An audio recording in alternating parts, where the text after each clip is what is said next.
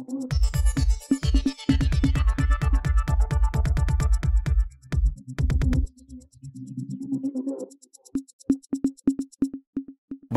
இது news focus Tamil. இன்று பல்வேறு நிகழ்வுகள் பற்றி நம்முடன் பேசுவதற்காக மூத்த பத்திரிகையாளர் திரு பிரியன் நம்முடன் இணைந்திருக்கிறார். அவருடன் பேசுவோம். வணக்கம் சார் வணக்கம். திரு விஜயகாந்த் அவருடைய மறைவு அப்படிங்கிறது ஒட்டுமொத்த தமிழ்நாட்டுமே ஒரு துன்ப செய்தியாக இருந்ததை நம்ம பார்த்தோம். அவருடைய நல்லடக்கம் நல்லபடியாக நடந்து முடிஞ்சிருக்கு. அது முடிஞ்சதுக்கு பிறகு இப்போது வரக்கூடிய விஷயங்கள் அப்படிங்கிறது அடுத்த கட்டம் என்னங்கிறத நம்ம பேச வேண்டியிருக்கு. அதை நம்ம பின்ன பிறகு பேசுவோம். முதலில் அந்த நல்லடக்கத்தை எப்படி பார்க்குறீங்க? வந்து போன நடிகர்கள் பற்றி பல்வேறு விமர்சனங்கள் இருக்குது குறிப்பாக விஜய் அங்கே வரும்போது தாக்கப்பட்டார் அப்படிங்கிற ஒரு செய்தி ஒன்று பார்க்குறோம். வடிவில் அவர்கள் வரவே இல்லை அப்படிங்கிறதெல்லாம் பார்க்குறோம். இதெல்லாம் வந்து பல்வேறு அதுக்கு பின்பு பல்வேறு செய்திகள் பேசப்படுது. எப்படி பார்க்குறீங்க நீங்கள் அதாவது விஜயகாந்த் மறைவு என்பது வந்து உங்களுக்கு வந்து ஒரு தமிழ்நாட்டு மக்களால் வந்து எதிர்பார்க்கப்பட்ட ஒன்று தான் ஏன்னா வந்து கடந்த மூன்று வருஷமாகவே வந்து ரொம்ப வந்து ஒரு உடல் ரீதியாக ரொம்ப அவசப்பட்டு இருக்காரு ஸோ அவர் எந்த நிலையில் இருக்கார் அப்படின்றது தமிழ்நாட்டு மக்களுக்கு தெரிஞ்ச விஷயம்தான். அடிக்கடி ஆஸ்பத்திரி போயிட்டு வந்து இருக்கும்போது ஒவ்வொரு தடையும் அவரை பற்றின ஒரு செய்திகள் வரும்போது சரி மனிதருக்கு ஏதோ ஒரு சீரியஸான ப்ராப்ளம் போட்டிருக்கு அப்படின்னு நம்ம எல்லோருமே ஊகிக்க வேண்டிய நிலையில் தான் நம்ம இருந்தோம்.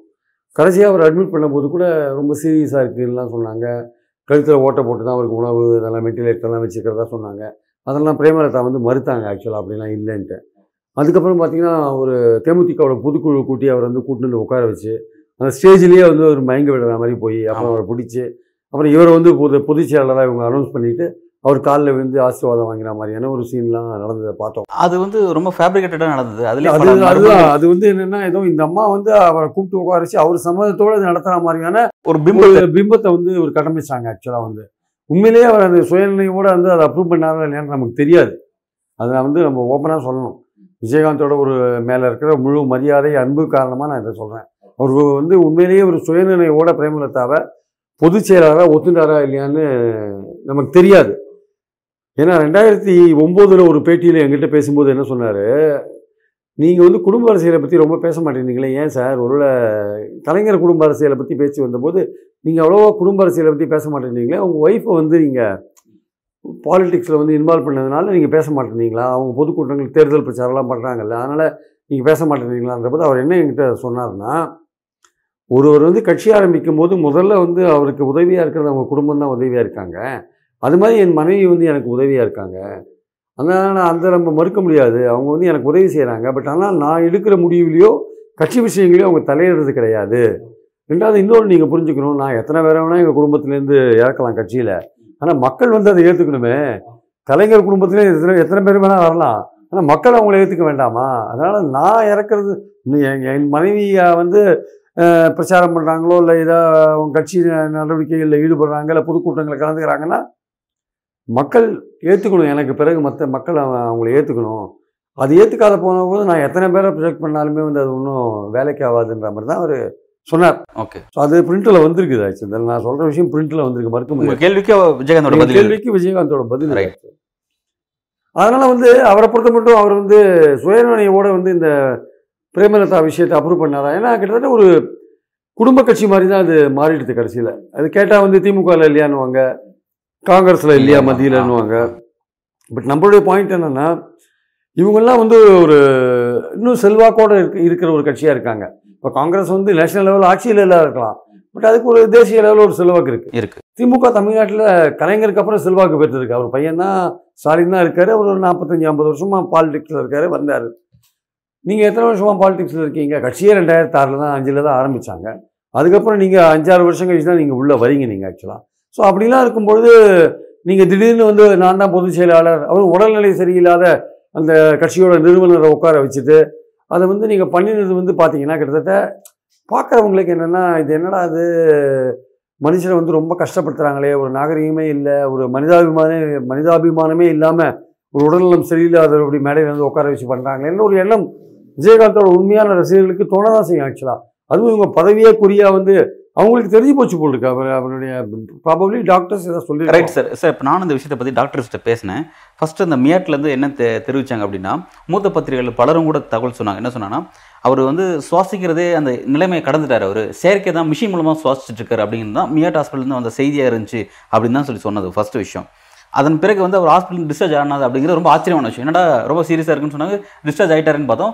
டிஸ்டார்ட் ஆகி கொஞ்ச நாளில் உடனே கட்சி பொதுக்குழு கூட்டம் அறிவிக்கப்படுது. அந்த கூட்டத்துக்கு அவர் கலந்துக்கிறாருன்னு அறிவிக்கப்படுது. அங்கே அவர் பார்த்தா அவர் எந்த விதமும் பேசலை செய்யல. அவர் ரொம்ப ஒரு மாதிரி ஒரு பொம்மை மாதிரி தான் இருந்தாருங்கிறத நம்ம பார்த்தோம். அப்புறம் விரைவில் அந்த அம்மா வந்து பொதுச்செயலர்னு ஆரம்ப அறிவிச்சாங்க. உடனே அதை வந்து எல்லாரும் ஏற்றுக்கிட்டாங்க வேறு மாதிரியான விஷயம்லாம் மாறுச்சு. திரும்ப உடனே அவர் ஹாஸ்பிட்டல் திரும்ப அனுமதிக்கப்படுறாரு மறுபடியும் ஜென்ரல் செக்கப்னு சொல்லி அனுமதிக்கப்படுறாரு உடனே கட்சியிலேருந்து அறிக்கை வருது. இது ஜென்ரல் செக்கப் தான். நாளைக்கு டிஸ்சார்ஜ்னு சொல்லி உடனடியாக சொல்கிறாங்க இன்னும் டாக்டர் சொல்ல ஆனால் கட்சி சொல்லுது. அப்படின்னு ரொம்ப குழப்பமா இருந்துச்சு. மருத்துவர் ரிப்போர்ட் என்ன சொல்லுன்னா இவர் நிமோனியா தான் சொல்லி சொல்கிறாங்க மருத்துவ நிமோனியா இறக்குறான்னு சொல்லி சொன்னாங்க தவிர எங்கேயும் கொரோனான்னு சொல்லிட்டு மருத்துவ ரிப்போர்ட்டில் சொல்லலை. ஆனால் வெளியில் வந்து நியூஸ் வந்து கொரோனான்னு சொல்லி சொன்னாங்க. இந்த விஷயங்கள் எல்லாமே முன்னுக்கு பின் முரணாவே இருக்க மாதிரி இருக்கு சார்? எப்படி சார் பார்க்குறது? இல்லை அதாவது இவர்கள் வந்து இந்த விஜயகாந்துடைய அந்த உண்மையான உடல்நிலை வந்து மக்களுக்கு சரியாக தெரியப்படுத்தலைன்றதான் அடிப்படையான விஷயம். அவர் நல்லா இருக்கார் நல்லா இருக்கார் சொல்கிறது மூலமாக அதில் தான் வந்து பிரேமலதாவுடைய அந்த இமேஜ் வந்து அடி வாங்குறது ஆக்சுவலாக வந்து. அதாவது வந்து நீங்கள் அவருடைய உண்மையான உடல்நிலையை சொல்லி அவர் வந்து செயல்பட முடியாத நிலை நிலையில் இருக்கார். அவர் பேச முடியாத நிலையில் இருக்கார். அவருக்கு நினைவுகள் சரியில்லை. அவர் எதையுமே நம்ம சொல்கிறத கேட்குற லெவலில் அவர் இல்லை. அவரால் ரியாக்ட் பண்ண முடியாது. இதெல்லாம் வந்து தெரிஞ்ச விஷயம். இது எல்லாத்தையும் நீங்கள் வந்து மறைச்சிட்டு எப்படியோ வந்து இதெல்லாம் தெ தெரியாத விஷயம் கிடையாது. இதெல்லாம் மக்களுக்கு தெரிஞ்சிருக்கிற ஒரு விஷயம். அந்த மனுஷன் பாவம்னு தான் சொல்கிறாங்க எல்லாருமே. பாவம் பா அந்த மனுஷனை கொண்டு மேடையில் உட்கார வச்சிட்டாங்க. மேடையில் உட்கார வச்சு கொடுமைப்படுத்துறாங்க எல்லாரும் அப்படிதான் சொன்னாங்க. கொடுமைப்படுத்துறாங்க அப்படின்னு. சொன்னாங்க ஆக்சுவலாக சாதாரண மனுஷங்க விஜயகாந்த் மேல அனுபவிச்சிருக்கிறவங்க திரைத்துறை இந்த மனுஷன் இவர் இந்த அம்மா சொன்னாங்க. இவரை கொடுமைப்படுத்துறாங்க திரைத்துறையிலேருந்து இப்படி சொன்னாங்க. ஏன் நம்ம அவரை போட்டு கஷ்டப்படுத்தின்னு சொல்லும்போது அவங்க வந்து ரொம்ப காட்டமாக சொன்னாங்க. எங்களுக்கு என்ன பண்ண தெரியும்? ஒரு கட்சி விதி நாங்கள் பின்பற்றுறோம். நீங்களாம் கருத்து சொல்லாதீங்கன்னு சொல்லிட்டு அந்த அம்மா சொன்னவங்களுக்கு ரொம்ப காட்டமாகவே பதில் சொன்னாங்க. சொல்லலாங்க. அந்த மாதிரி சொல்லலாம். பட் விஜயகாந்த் மேல அனுபவிச்சிருக்கிற லட்சக்கணக்கான பேர் அவர் மரணத்துக்கு வந்த லட்சக்கணக்கான பேர் இந்த அம்மா வந்து ரொம்ப அவரை போட்டு ரொம்ப ஸ்ட்ரெயின் பண்ணிட்டாங்க. அவரை வந்து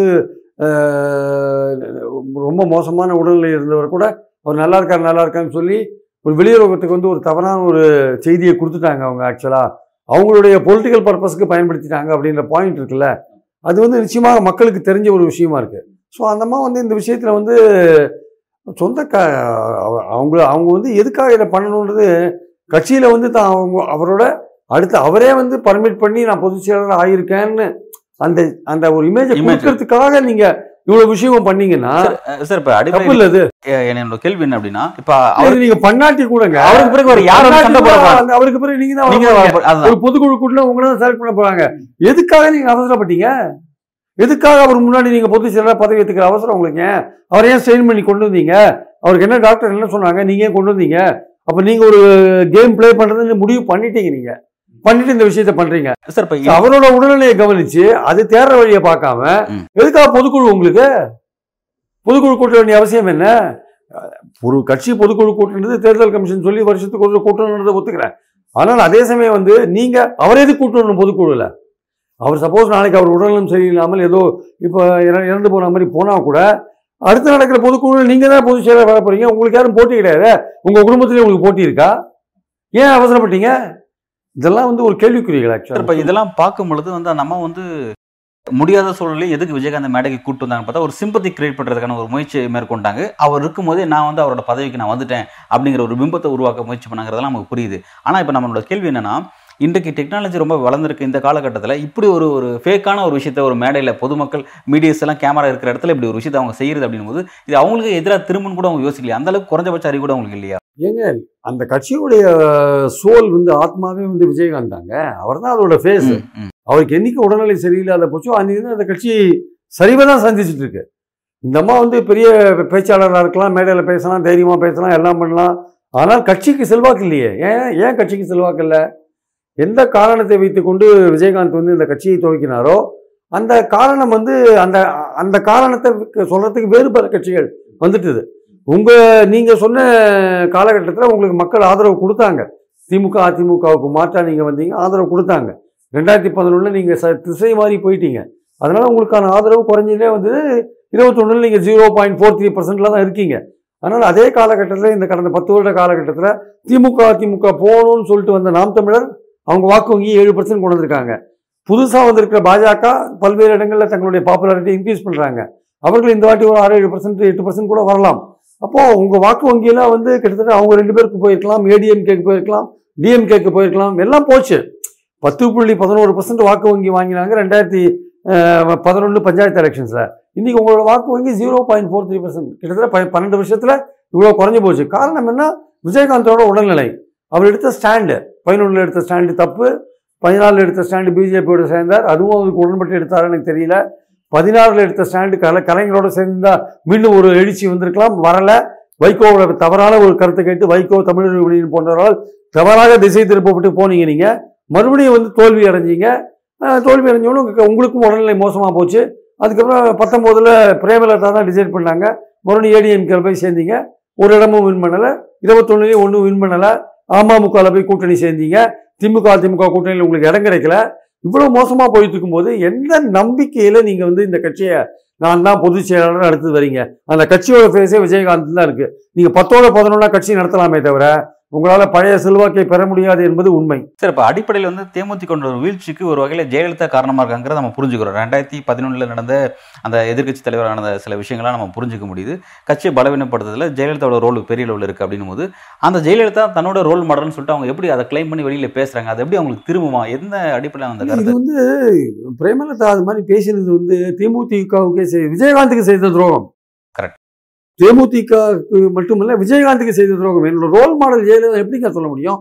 இதே ரெண்டாயிரத்தி ப பன்னெண்டில் அந்த பிப்ரவரியில் அந்த விஷயம் நடந்த பிறகு விஜயகாந்த் நான் பேசிகிட்டு இருக்கும்போது அவர் சொன்ன விஷயம் என்னென்னா சார் நான் வந்து கூட்டணி வச்சதே வந்து இந்த கட்சிக்காரங்களுக்கு நாலு பேருக்கு பதவி கிடைக்கொண்டு தான் வச்சேன். எங்கள் குடும்பத்தில் சில அழுத்தங்கள்லாம் இருந்தது அது வேறு விஷயம். இருந்தாலுமே வந்து அந்த அந்த கூட்டணி வந்து எண்ணெயும் தண்ணீருமா தான் இருந்தது. ஒற்றை ஒட்டி ஒற்றை ஜெல்லான ஒரு கூட்டணி கிடையாது. ஏன்னா விஜயகாந்தும் ஜெயலலிதாவுமே தனித்தனியாக தான் பிரச்சாரம் பண்ணாங்களே தவிர ஒன்றா பிரச்சாரம் ஒரு இடத்துல கூட பண்ணல.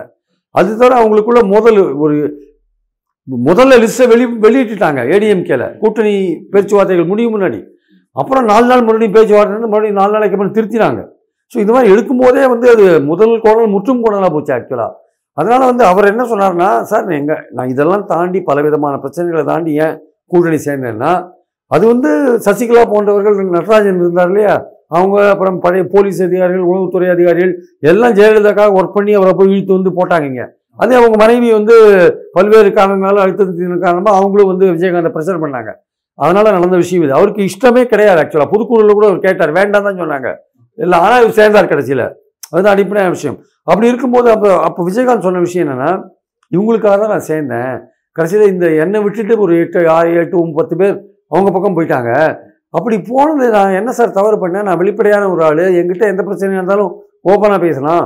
நான் வந்து இவங்களுக்கு பதவி கொடுத்து வச்சேன். கூட்டணியில் சேர்ந்தேன் பதவி கொடுத்தேன். இப்போ என்னை விட்டுட்டு இவங்க போனாங்களே நான் செய்த தப்பு என்ன எங்கிட்ட என்ன குறைய கண்டாங்க?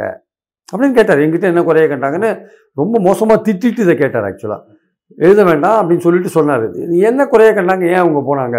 அது வந்து முதல் இஷ்யூ அது ஆக்சுவலாக அதாவது அரசியலில் வந்து எல்லாமே ஒரு வெளிப்படையாக நியாயமாக நேர்மையாக நாணயமாக நடந்துப்பாங்க அப்படின்னு எதிர்பார்த்த விஜயகாந்துக்கு முதலில் ஏற்பட்ட ஒரு சர்க்கிள் அந்த முதுகில் குத்தப்பட்ட அந்த இது இருக்குல்ல முதுகில் குத்தின விஷயம் இருக்குல்ல அது அவரால் பேர் பண்ணவே முடியல. அது வந்து அவருக்கு ஒரு பெரிய மன அழுத்தத்தை உண்டு பண்ண ஒரு விஷயம்.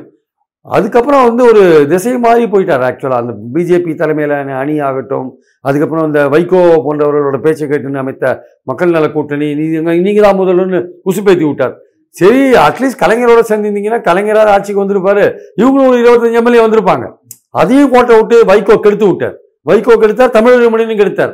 ரெண்டு பேரும் சேர்ந்து தான் கெடுத்தாங்க. கெடுத்ததில் இவங்க ரெண்டு பேருக்கு முக்கியமான பங்கு உண்டு. அதில் ஒன்றும் எந்த விதமான சந்தேகமும் கிடையாது. ஸோ அதை அப்படி திசை கேட்டால் திமுக அதிமுக எதிராக நம்ம இருக்கணும் அரசியலில் உங்கள் கட்சியை நீங்கள் ஒரு அலைவாக வச்சுக்கணும்னா நீங்கள் ஒரு தப்பு ரெண்டாயிரத்தி பதினொன்றில் பண்ணிட்டீங்க. ரெண்டாயிரத்தி பதினாறில் நீங்கள் இந்த மாதிரியான ஒரு விஷயத்தை பண்ணியிருந்தீங்கன்னா பார்ட்டி ஆளுங்களுக்கு ஒரு லைஃப் கொடுத்துருப்பீங்க. அப்புறம் நீங்கள் திமுக அதிமுக எதிர்க்கிறது பத்தொம்போது எலெக்ஷன்லேயும் இருபத்தொன்று எலெக்ஷன்லேயும் பண்ணியிருக்கலாம். உங்கள் நீங்களும் உங்கள் மனதும் உடலும் ஓரளவுக்கு நல்லா வந்திருக்கும்.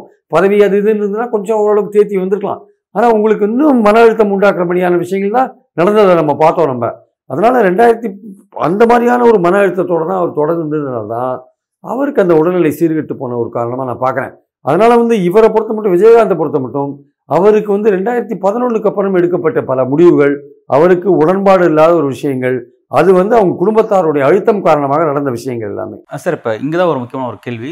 இப்போ அவரோட உடம்பு வந்து இந்த அளவுக்கு ஒரு மோசமான கண்டிஷன் அடைஞ்சிருச்சு. அவருடைய ஹெல்த்து நாளுக்கு நாள் வீக் ஆகுது. அது எல்லாருக்கும் தெரியுது. அவரோட டெத்தை நோக்கி போறாரு அப்படிங்கிற மாதிரி விஷயங்கள் இருக்குது இப்போ இந்த இடத்துல வந்து பிரேமலதா குறிப்பிடுறாங்க. கட்சியோட பொதுச் செயலாளர் ஆனதுக்கப்புறம் குறிப்பிடுறாங்க. அவங்க என்ன சொல்கிறாங்க அப்படின்னா இவருக்கு இந்த நிலைமைக்கான காரணமே வந்து துரோகம் செஞ்ச முன்னாள் எம்எல்ஏக்கள் அப்படின்னு அவங்க மீது தான் சொல்ற சொல்றாங்க அதான் நான் சொல்ல வந்தேன். நீங்க கேட்ட கேள்விக்கு அப்படி ஜெயலலிதா வந்து இந்த அப்படி விஜயகாந்துக்கு மன அழுத்தத்தை ஏற்படக்கூடிய அளவுக்கு ஜெயலலிதா வந்து இவங்க கட்சியில் ஒரு பிளவை உண்டாக்கி ஆட்களை கூட்டுன்னு போனாங்க. அப்போ அப்ப இவங்க கட்சியை பிளந்த ஜெயலலிதா ஜெய விஜயகாந்தை பார்த்து சவால் விட்ட ஒரு கேள்விகளை கேட்ட ஜெயலலிதா அந்த ஜெயலலிதா வந்து நீங்கள் ரோல் மாடலாக சொல்கிறீங்கன்னா நீங்கள் விஜயகாந்துக்கே துரோகம் பண்ணுறீங்கன்னு நான் நினைக்கிறேன். விஜயகாந்த் இருந்தால் அப்படிலாம் பேசுவாரா? பேச மாட்டேன் நிச்சயம் பேசியிருக்க மாட்டேன் அப்போ நீங்கள் எப்படி விஜய ஜெயலலிதா வந்து அவங்களுடைய அரசியல் தனிப்பட்ட விஷயம் சார். அவங்க பல்வேறு பணிகளை கடைபிடிச்சாங்க. அவங்க சூடாகவும் இருந்தாங்க அவங்க தோத்தும் போனாங்க ஜெயிச்சும் வந்தாங்க எல்லாம் கரெக்டு ஆனால் உங்களுக்கு அவங்க எப்படி ரோல் மாடலாக இருக்க முடியும்? உங்கள் கட்சியை பழந்தாங்களே அவங்க? உங்கள் கட்சியை பிறந்தவங்களும் நீங்கள் ரோல் மாடலாக வச்சுக்கிறீங்களா?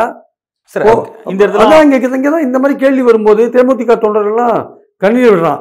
இன்னும் இப்படி பேசுகிறாங்க நம்ம கட்சியை பிறந்தவங்கள போய் ரோல் மாடல் சொல்கிறாங்களேன்றான் அஹ் இப்போ இதுவே ஜெயலலிதா தன்னோட ரோல் மாடல்னு சொல்றதே ஒரு கேள்விக்குறியான விஷயமா இருக்கு துரோகமா இருக்கு அப்படிங்கிறது நம்ம புரியுது. இந்த நேரத்தில் வந்து அவங்க சொல்றது வந்து விஜயகாந்தோட இந்த நிலைமைக்கான காரணம் துரோகம் செஞ்ச எம்எல்ஏக்குன்னு சொல்லி சொல்றாங்க. எங்க ஒரு இடத்துலயும் நான் எடுத்த தவறான முடிவு நான் அரசியலை தலையிட்டதோ அந்த மாதிரியான விஷயங்கள் அவங்க சொல்லலை. அதை மடமாற்ற விஷயத்தான் தொடர்ச்சி செஞ்சுட்டே இருக்காங்களா அவங்க? எப்படி பார்க்குறீங்க நீங்கள் இல்லைங்க அந்த கூட்டணி அமைஞ்சதற்கெல்லாம் அவங்க குடும்பத்தாரோட ப்ரெஷர் காரணம் சசிகலா நேரம் அவங்க கூட பேசி எல்லாம் அந்த அதெல்லாம் பண்ணினாங்க. ஓகே. அந்த நிறைய போலீஸ் அதிகாரிகள்லாம் அதில் வேலை செஞ்சாங்கன்னு நான் சொன்னேன் உங்களுக்கு. பட் அடிப்படையான விஷயம் என்னென்னா விஜயகாந்தே சொன்னது. சார் இவங்க வந்து ஜெயலலிதா வந்து எங்கள் கட்சியை பிளக்கிறது அப்படின்ற விஷயம் அது அரசியல் ரீதியாக கரெக்டு ஏன்னா நாங்கள் செல்வாக்கோட வளர்ந்துட்டு இருக்கோம். நாங்கள் எம்ஜிஆர் ஓட் பேங்க் எடுக்கிறோம் நாங்கள் மதுரை மேற்கில் ரெண்டாயிரத்தி ஏழில் எம்ஜிஆருடைய ஓட் பேங்க் வந்து அவங்க புரிஞ்சுட்டாங்க நாங்கள் எம்ஜிஆர் படத்தை யூஸ் பண்ணுறதெல்லாம் எதிர்க்கிறாங்க. நான் எம்ஜிஆர் என்னுடைய குரு சார் நான் யூஸ் பண்ணுறேன் அதை அவங்க எதிர்க்கிறாங்க. எம்ஜிஆர் சிலையில் தேமுதிக கொடியை கட்டினா பெரிய பிரச்சனை வந்தது. அவங்க வந்து சில பேர் பித்து பிடிச்சி தெரியுறாங்க. எம்ஜிஆரோட வாரிசு நான் தான் சொல்லிட்டு அந்த பித்துக்களுக்கு நான் சொல்லிக் கொள்ளு சொல்லிக் கொள்கிறேன்னு ஜெயலலிதா பேசுகிறாங்க அதுக்கு விஜயகாந்தை கேட்டபோது யாருக்கு பித்து பிடிச்சிருக்குன்னு மக்களுக்கு தெரியும்னு என்கிட்ட சொன்னார் அவர். அது மாதிரி சொன்னார் அவர். யார் கருப்பு எம்ஜிஆர் யாருன்னு ஒரு கட்டுரை நான் எழுதினேன். அதில். விஜயகாந்த் கடைசியில் க கருத்து கேட்கும்போது அவர் சொன்னார் யாருக்கு பித்து பிடிச்சிருக்குன்னு மக்களுக்கு தெரியும் அப்படின்னாரு. அது எண்ணிக்கை இல்லாத புதுசாக நீங்கள் ரெண்டாயிரத்தி எட்டில் ராமாவரம் போனாங்க ஜெயலலிதா. தோட்டத்துக்கு எம்ஜிஆர் தோட்டத்துக்கு போய் அங்கே போய் பேசுகிறாங்க சில பேர் வந்து தாங்கள் தான் எம்ஜிஆர் கருப்பு எம்ஜிஆர்லாம் சொல்லிக் கொண்டிருக்கிறார்கள். ஒரே எம்ஜிஆர் தான். சில பேருக்கு பித்து தலைக்கேறி கொண்டிருக்கிறது அப்படிலாம் பேசினாங்க. அதே யார் கருப்பு எம்ஜிஆர் நான் ஒரு கட்டுரை எழுதி விஜயகாந்த் ஒரு கருத்து கேட்டேன். அவர் சொன்னார் விஜயகாந்த் சொன்னார் யாருக்கு பித்து பிடிச்சிருக்குன்னு மக்களுக்கு தெரியும் அப்படின்னாரு அவர். எம்ஜிஆர் என்னுடைய மானசீக குருங்க மாயத்தேவருக்காக எழுபத்தி ரெண்டு நாள் எலெக்ஷனில் ஒர்க் பண்ணியிருக்காங்க அப்படின்னாரு. அதுவா அதிமுகவுக்காக நான் ஒர்க் பண்ணியிருக்காங்க. இது அரசியல்லையும் சரி திரையுலகத்திலும் சரி எம்ஜிஆர் எனக்கு வழிகாட்டி தனிப்பட்ட முறையிலையும் சரி எனக்கு வழிகாட்டின்னு சொன்னார் அவர். ஓகே இப்போ இதன் இந்த இந்த செல்வாக்கு எம்ஜிஆர் ஓட் பேங்க் நான் வாங்குறேன்னு ஜெயலலிதாக்கு தெரிஞ்சு போச்சு. அதனால எங்க நம்ம கட்சி செல்வாக்கு அடிக்க பாக்குறாங்க அவங்க. ஆளுங்களை பிரிக்கிறாங்க. அது அவங்களுடைய அரசியல்ல வச்சுக்கிறேன். இவனுங்களுக்கு என்ன ஆச்சு புத்தி? அது வேற மாதிரி திட்டிட்டு சொல்றாரு. இவங்களுக்கு என்ன ஆச்சுன்றாரு. இவனுங்க ஏன் போனானுங்க?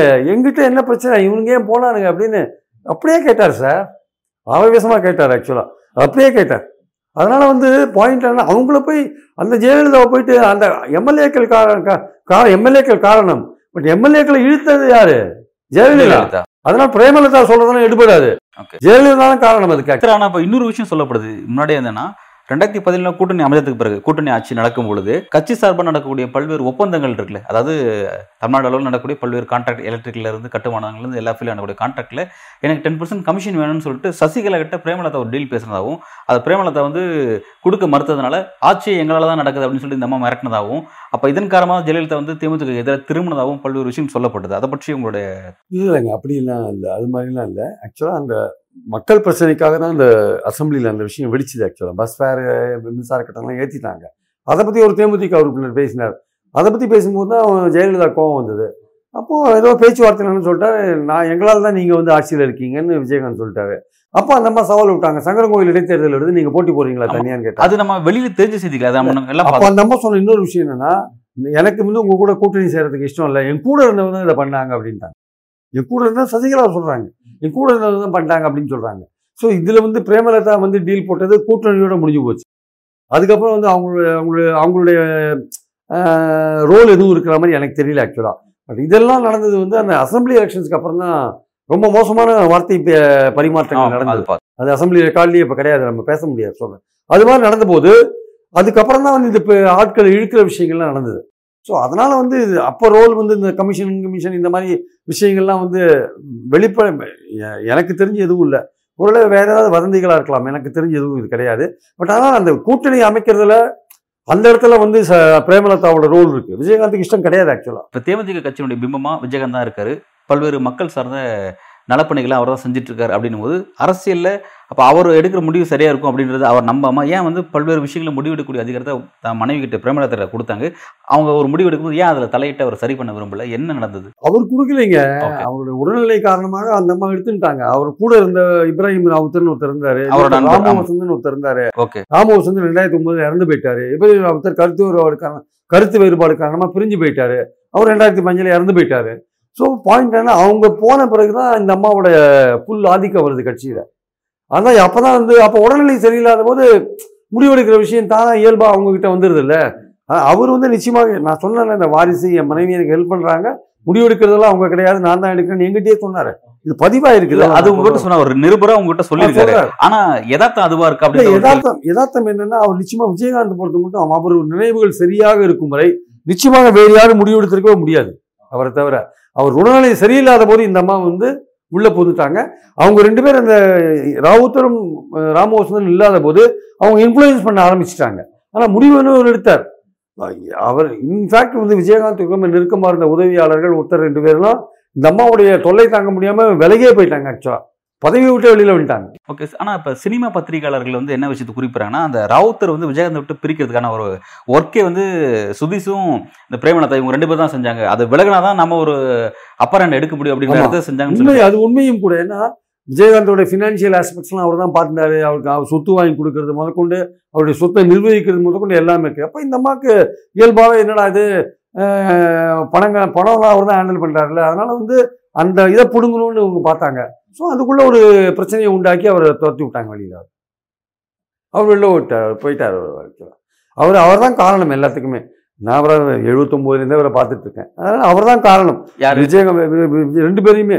ரெண்டு பேரையுமே சொல்றேன் நான். அது நான் வந்து சினிமா நிருபரா ஆரம்ப காலத்துல இருந்த போதுலேருந்து அவனை நான் சினிமா நிருபரா இருக்கும்போது உங்களுக்கு நல்ல எழுபத்தொன்பது எண்பது. அதுக்கப்புறம் நான் அரசியல் நிருபரா மாறிட்டேன். ஓகே. அவர் சினிமாவுக்கு போயிட்டாரு. அப்புறம் ரெண்டாயிரத்தி அஞ்சுல அவர் அரசியலுக்கு வந்த தான் நான் அவர் மறுபடியும் பார்த்தேன். ஓகே. இருபத்தஞ்சு வருஷம் கழிச்சு தான் நானே பார்த்தேன் ஓகே. ஓகே எழுபத்தொன்பது எண்பதுல பழகினதுக்கு அப்புறம் ரெண்டாயிரத்தி அஞ்சுல தான் பாக்குறேன் ஆரம்பத்துல ரெண்டு பேரும் ஒரே கட்டமா கால் பண்ணிருக்கீங்க நானும் சினிமா ஒரே field. நிருபரா இருந்தா அவரும் சினிமாவுக்கு ட்ரை பண்ணிட்டு இருந்தேன் ஓகே. அதனால வந்து அவர் கூட பழகக்கூடிய வாய்ப்புகள் கிடைச்சது. அதுக்கப்புறம் நான் அரசியல் நிருபராக மாறி நான் அந்த என்னோட ட்ராக் மாறி போச்சு. அவர் கூட எனக்கு கான்டாக்டே கிடையாது. ரெண்டாயிரத்தி அஞ்சில் ஒரு தேமுதிக ஆரம்பிக்கும் போது தான் நான் அவருடைய முன்னாடி கான்டாக்ட்லேயே வரேன் ஆக்சுவலாக வந்து. அதனால் அவருடைய கான்டாக்டில் வந்து அது அப்புறம் அவரோட பேட்டி கீட்டி அது இது நிறையா அவர்கிட்ட பேசியிருக்கேன். பேட்டி இல்லாதையும் பல முறை பேசியிருக்கேன். பேட்டிக்காகவும் பேசியிருக்கேன். அதெல்லாம் வேற விஷயம். பாயிண்ட் என்னென்னா வந்து அவரை பொறுத்த மட்டும் இந்த ராவுத்தர்லாம் அவருடைய வளர்ச்சிக்கு ரொம்ப பாடுபட்டு இருந்தவங்க. ரசிகர் மன்றம்லாம் வளர்த்தவங்கலாம் ராமகோசன்லாம் ஆர்கனைஸ்டாக வளர்த்தார் அவர்லாம் ஆக்சுவலாக அதனால் அவங்கெல்லாம் வந்து விஜயகாந்த் சுற்றி இருந்தவரை நல்லா தான் இருந்தார். அதுக்கப்புறம் அவங்கெல்லாம் போன பிறகு அவருடைய முடிவெடுக்கிறதுல வந்து கொஞ்சம் தடுமாற்றம் இருந்தது. இந்த மாதிரி குடும்பத்தினரோட இன்ஃப்ளூயன்ஸ் இருந்தது தான் நம்முடைய கருத்து. பல்வேறு கேள்விக்கு ரொம்ப ஆழமாகவும் விரிவாக உங்களோட கருத்துக்களை வழங்கியிருக்கீங்க சார். மிக்க நன்றி.